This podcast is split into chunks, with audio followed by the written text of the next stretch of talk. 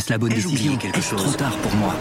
Prenez vos décisions d'investissement avec le soutien de Clarity AI. Gérez votre portefeuille tout en lui assurant une croissance durable grâce à l'association d'une IA puissante et d'une grande expérience de l'industrie. Notre technologie augmente l'efficacité des processus réglementaires, y compris ceux liés à l'article 29 de la loi énergie-climat. Réduisez les risques et atteignez vos objectifs de durabilité en vous basant sur des faits vérifiés et des méthodologies transparentes. Clarity AI, la technologie au service des décisions humaines. Rendez-vous sur clarity.ai et passez à l'action dès aujourd'hui. Goodbye, cruel world. I'm leaving you today. Goodbye, goodbye, goodbye. Jack Dorsey, alias Jack sur les réseaux sociaux, a quitté Twitter. Encore, le directeur général de l'entreprise qu'il a cofondée en 2006 ne l'a pas annoncé en chanson, mais comme il se doit, en publiant sur son site un communiqué le 29 novembre dernier. Controversial co-founder and CEO of Twitter, Jack Dorsey, stepping down. Dorsey is stepping back from his executive duties at Twitter, though he is expected to stay on as CEO of his other company, which is known as Square.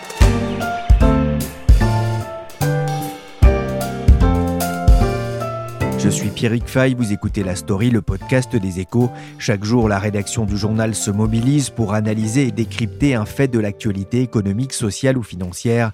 Aujourd'hui, on va revenir sur le départ de l'un des derniers des Mohicans des GAFAM.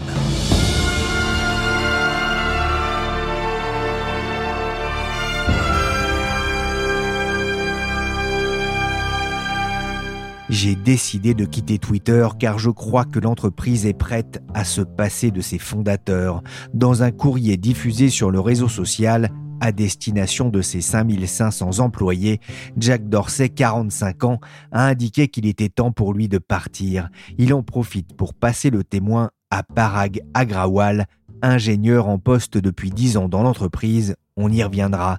Il explique aussi qu'il tweet ce courriel à destination des 460 millions d'utilisateurs du site, dont moins de la moitié viennent quotidiennement. Mon plus grand souhait est que Twitter soit la compagnie la plus transparente du monde. Mail qui se termine ainsi. Hi mom. Salut maman. Il avait d'ailleurs commencé ce mail avec humour. Not sure anyone has heard but I resign from Twitter. Je ne sais pas si quelqu'un en a entendu parler, mais j'ai démissionné de Twitter. Bonjour Hortense Goulard. Bonjour. Vous êtes correspondante des échos en Californie, dans la Silicon Valley.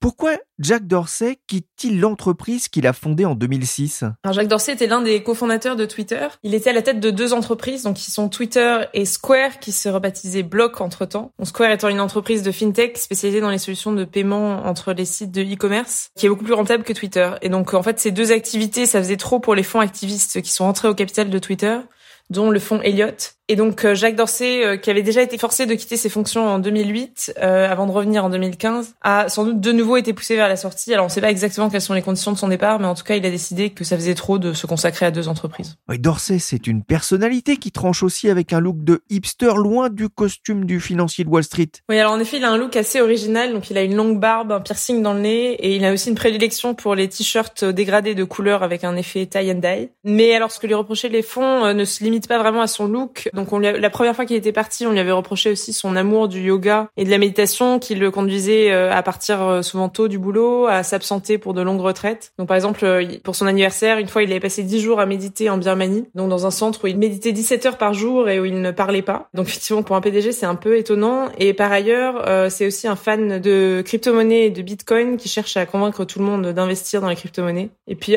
enfin dans les choses qui se distinguent un peu des autres PDG, il a un sens de l'humour qui ne plaît peut-être pas à tout le monde. Par exemple, au printemps dernier, il y avait une audition des PDG de la tech euh, par des élus du Congrès qui insistaient pour que les PDG répondent par oui ou par non. Et donc euh, Jacques Dorsey avait publié un sondage sur Twitter avec juste un point d'interrogation où il y avait deux réponses possibles, oui ou non.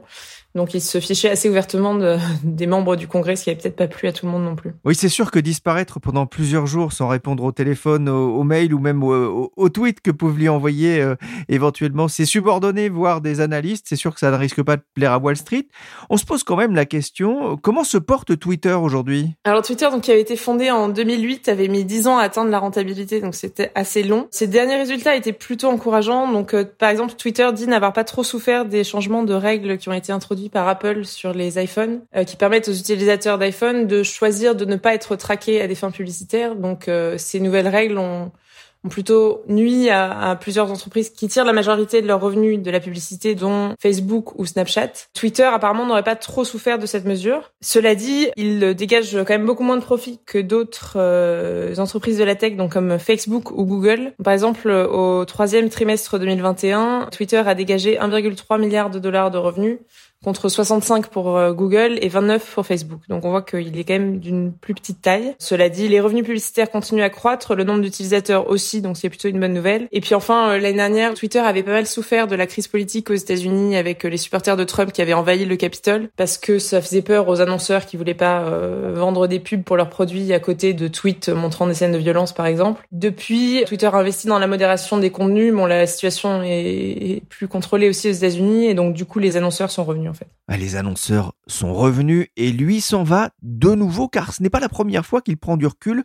On peut penser, Hortense, que cette fois-ci c'est définitif. Jacques Dorsey avait cofondé Twitter en 2006 avec trois autres personnes. Il a dirigé l'entreprise pendant deux ans avant de se faire virer par euh, son principal investisseur, donc qui était Evan Williams, parce qu'il était critiqué à l'époque à la fois par ses employés et par euh, des investisseurs pour son amateurisme en fait en tant que PDG, pour sa tendance à se concentrer sur des activités extérieures au travail, euh, comme par exemple une activité de de mode ou sa passion pour le yoga. Par ailleurs, il y avait des problèmes de, communication avec les investisseurs. Enfin, il y, avait pas mal de problèmes qui ont été soulignés par un journaliste américain, Nick Bilton, dans un livre et qui ont fini par conduire donc au départ de, de, Jacques Dorsey pour la première fois de Twitter en 2008. Et puis depuis, donc Jacques Dorsey avait créé Square avant de revenir chez Twitter, d'abord comme président exécutif, puis comme PDG, avec cette fois-ci plutôt des bons résultats, donc avec une entrée en bourse en 2013 et donc la rentabilité qui a finalement été atteinte en 2018. Et puis donc cette fois-ci, donc ce qui a changé en fait, c'était l'entrée du fonds activiste Elliott au capital de Twitter, qui a d'abord racheté un milliard d'actions de Twitter euh, fin 2019, avant de chercher à se débarrasser du PDG. Et puis au final, l'année dernière, une solution de compromis avait été trouvée avec le fonds, donc euh, où Jacques Dorsey restait en place, mais où les fonds étaient représentés au conseil d'administration. Et donc on sait maintenant qu'il y avait un plan de succession qui avait été mis en place aussi pour euh, qui prendrait la suite de Jacques Dorsey. Et puis au final, donc on ne sait pas exactement ce qui s'est passé à l'intérieur de Twitter, mais les fonds activistes ont sans doute réussi à pousser Jacques Dorsey vers la sortie. Et par ailleurs, dans, son tweet euh, de départ, donc euh, Jacques Dorsey dit qu'il veut se consacrer désormais à plein temps à ses autres activités, donc, euh, notamment en fait d'être le patron de Square qui s'est renommé Block. Oui, le fonds Elliott, qui a d'ailleurs publié un communiqué après l'annonce de son départ, indiquant que sa collaboration avec Dorsey et Twitter au cours de ces deux dernières années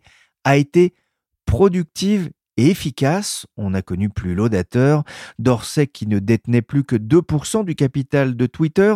Sur le site où il compte près de 6 millions d'abonnés, il s'est fait plutôt discret d'ailleurs depuis l'annonce de son départ, ne retweetant que deux messages, dont l'un annonçant le changement de nom de Square.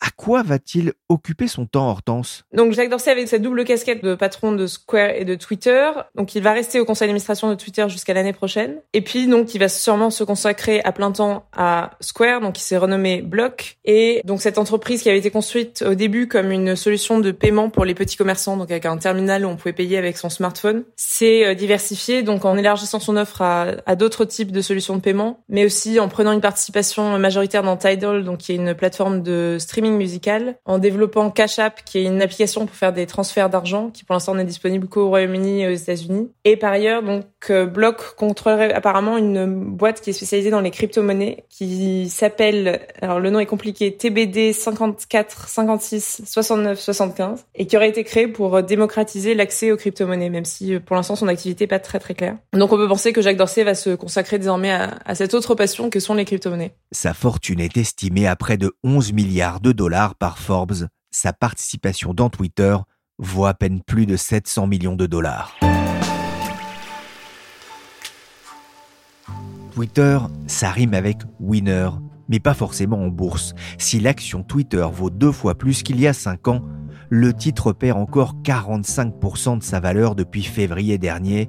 Pire, l'annonce du départ de son cofondateur Jacques Dorsey a été saluée en bourse, l'action gagnant en séance jusqu'à 11%. L'explosion de joie non dissimulée par les investisseurs à l'annonce de son départ est cruelle pour Jacques Dorsey, mais elle n'a rien d'étonnant. Laurent Flalot est éditorialiste aux échos. Depuis qu'il avait repris les rênes de Twitter en juillet 2015, l'action à Wall Street avait certes progressé de 18%, mais dans l'intervalle, les 500 plus grosses entreprises américaines cotées ont fait 8 fois mieux. Le titre Facebook a été multiplié par 3,5, Google par 5, et les valeurs de la big tech américaine et chinoise, en incluant Tesla, Nvidia et Netflix, ont fait presque 7 fois leur mise. Si l'on prend un peu plus de recul, la perspective est encore plus douloureuse pour l'épargnant. Si vous aviez placé 100 dollars chez Twitter lors de l'introduction en bourse de 2013, vous auriez aujourd'hui dans votre poche Pierrick 162 dollars, ça fait un peu plus de 6% par an, c'est toujours mieux que le livret A. Mais si vous aviez choisi l'entrée en bourse de Facebook un an plus tôt, vous seriez riche de plus de 800 dollars, soit un gain de 24% par an. Et pour 100 dollars placés lors de l'IPO de Google en 2004, vous auriez 6700 dollars.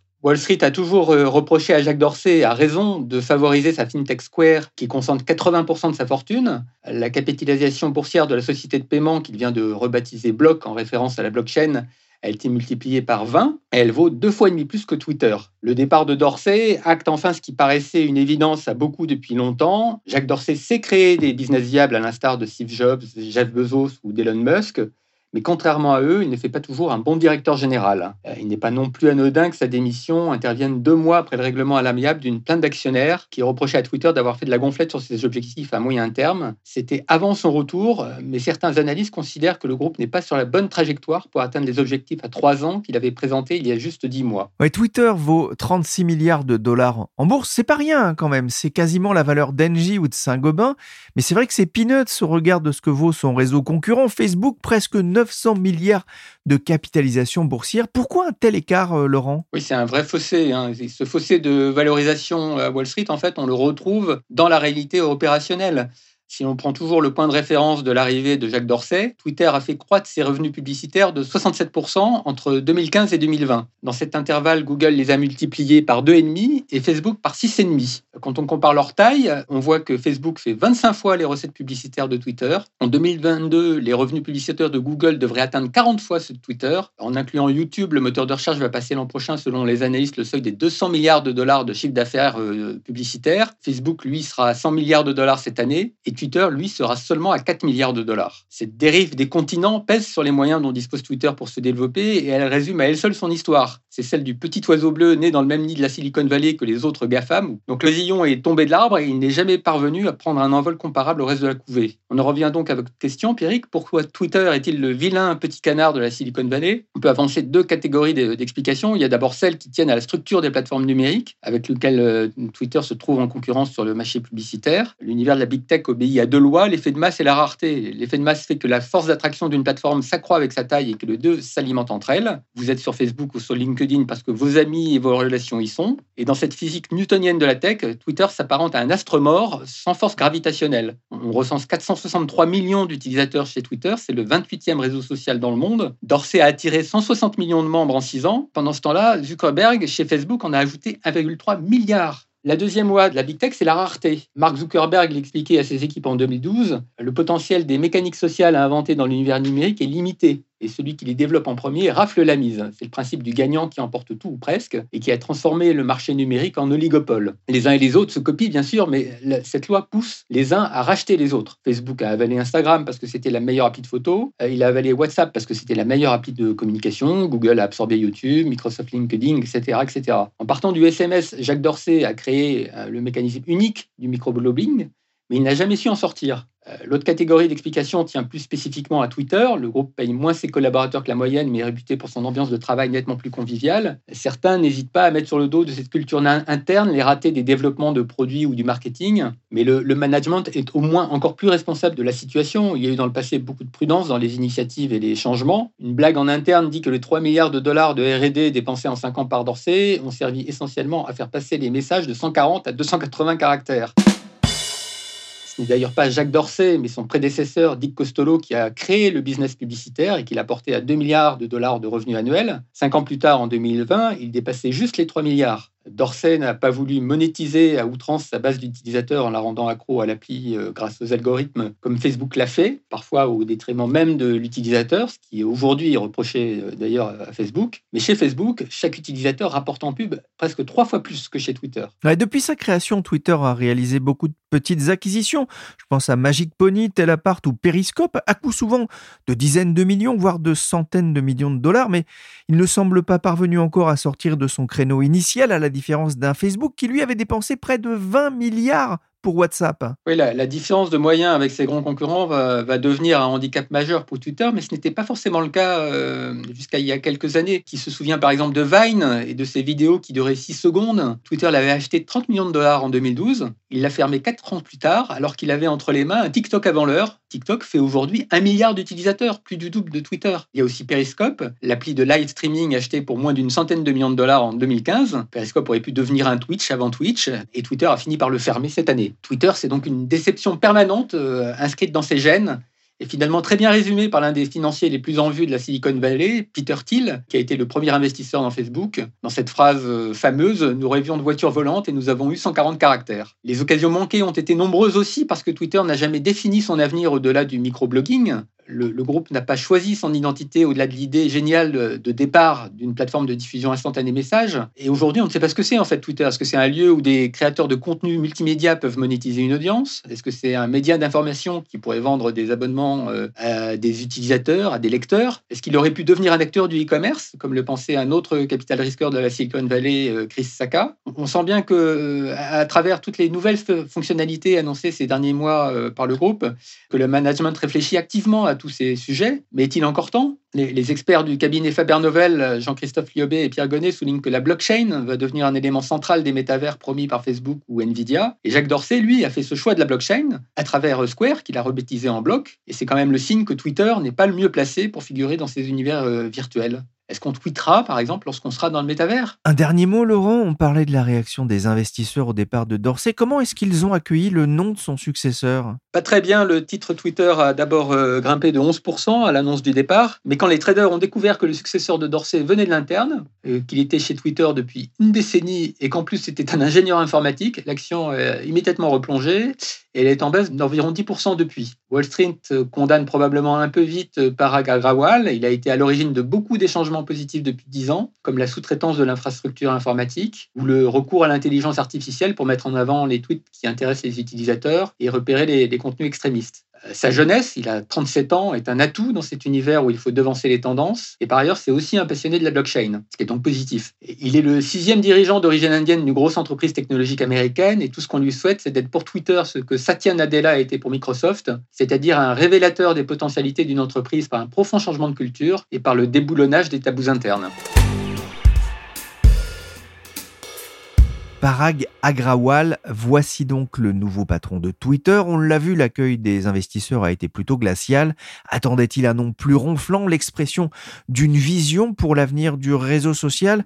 Hortense Goulard, je reviens vers vous. Que sait-on du nouveau patron de Twitter? Alors pour l'instant, on ne sait pas grand-chose de lui. Donc c'était une personnalité qui a l'air un peu moins flamboyante que le PDG actuel. Donc ce qu'on sait, c'est qu'il est d'origine indienne. Il est diplômé du Indian Institute of Technology à Bombay. Il est venu aux États-Unis d'abord pour faire sa thèse à Stanford et puis pour travailler chez euh, Microsoft, Yahoo et l'opérateur téléphonique AT&T avant d'arriver chez Twitter il y a 10 ans. Et euh, depuis 2017, il est chef de produit et chargé notamment d'améliorer l'algorithme de Twitter. Donc en cherchant à améliorer la qualité des interactions sur la plateforme. Donc il pilotait un projet au nom de code Blue Sky, donc qui visait à éliminer les messages les, plus énervés de Twitter et d'améliorer l'expérience des utilisateurs. En tout cas, c'est pas un reproche qu'on va lui faire.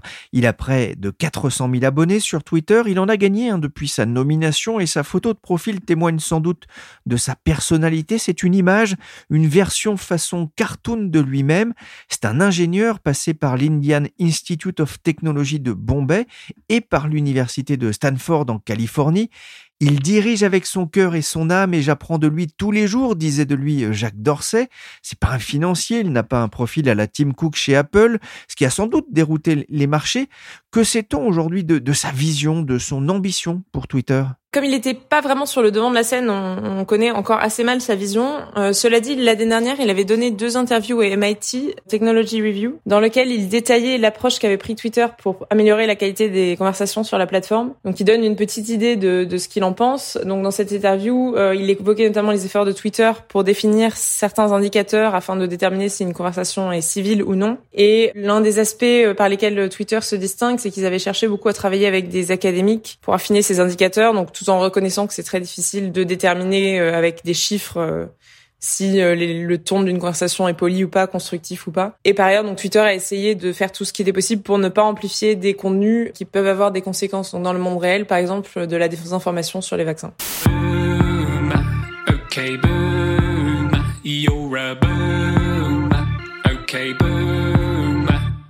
Et Hortense, un des enjeux sera aussi de déringardiser Twitter auprès des jeunes face à TikTok ou Snapchat? Oui, alors c'est l'une des grandes questions que se posent les réseaux sociaux, donc pas seulement Twitter, mais aussi Facebook et d'autres. Donc c'est comment rester pertinent et être apprécié des jeunes générations? C'est pas vraiment gagné pour Twitter. Il y avait une étude qui est parue cette année sur les États-Unis interrogeant 10 000 adolescents et qui posait la question quel est votre réseau social préféré? Et donc euh, les jeunes américains répondaient d'abord Snapchat, puis TikTok à 35 et à 30% suivi par Instagram à 22% et Facebook et Twitter ne comptaient que 2% de réponses positives donc c'est vraiment pas le, le, réseau préféré des adolescents. Cela dit, il reste quand même relativement utilisé par les adolescents américains, donc la même étude trouvait que 38% d'entre eux utilisaient Twitter. Et on peut penser aussi que c'est peut-être pas exactement le, le, positionnement du réseau social, donc il vise peut-être pas en premier lieu les adolescents, mais qui euh, donc comme il se positionne plutôt sur l'aspect euh, discours euh, public et euh, démocratie et conversation un peu d'enjeux publics, il est très utilisé par les journalistes, les politiques, les académiques, les ONG, etc. Parag Agrawal a 37 ans, ce qui fait de lui le patron le plus jeune des entreprises de l'indice S&P 500 aux États-Unis. Il devancerait Mark Zuckerberg de quelques semaines. À part ça, Twitter reste encore loin derrière Facebook. Merci Hortense Goulard, correspondante des Échos en Californie, et merci Laurent Flalot, éditorialiste aux Échos. La story s'est terminée pour aujourd'hui. Cette émission a été réalisée par Willy Gann, chargé de production et d'édition Michel Varnet.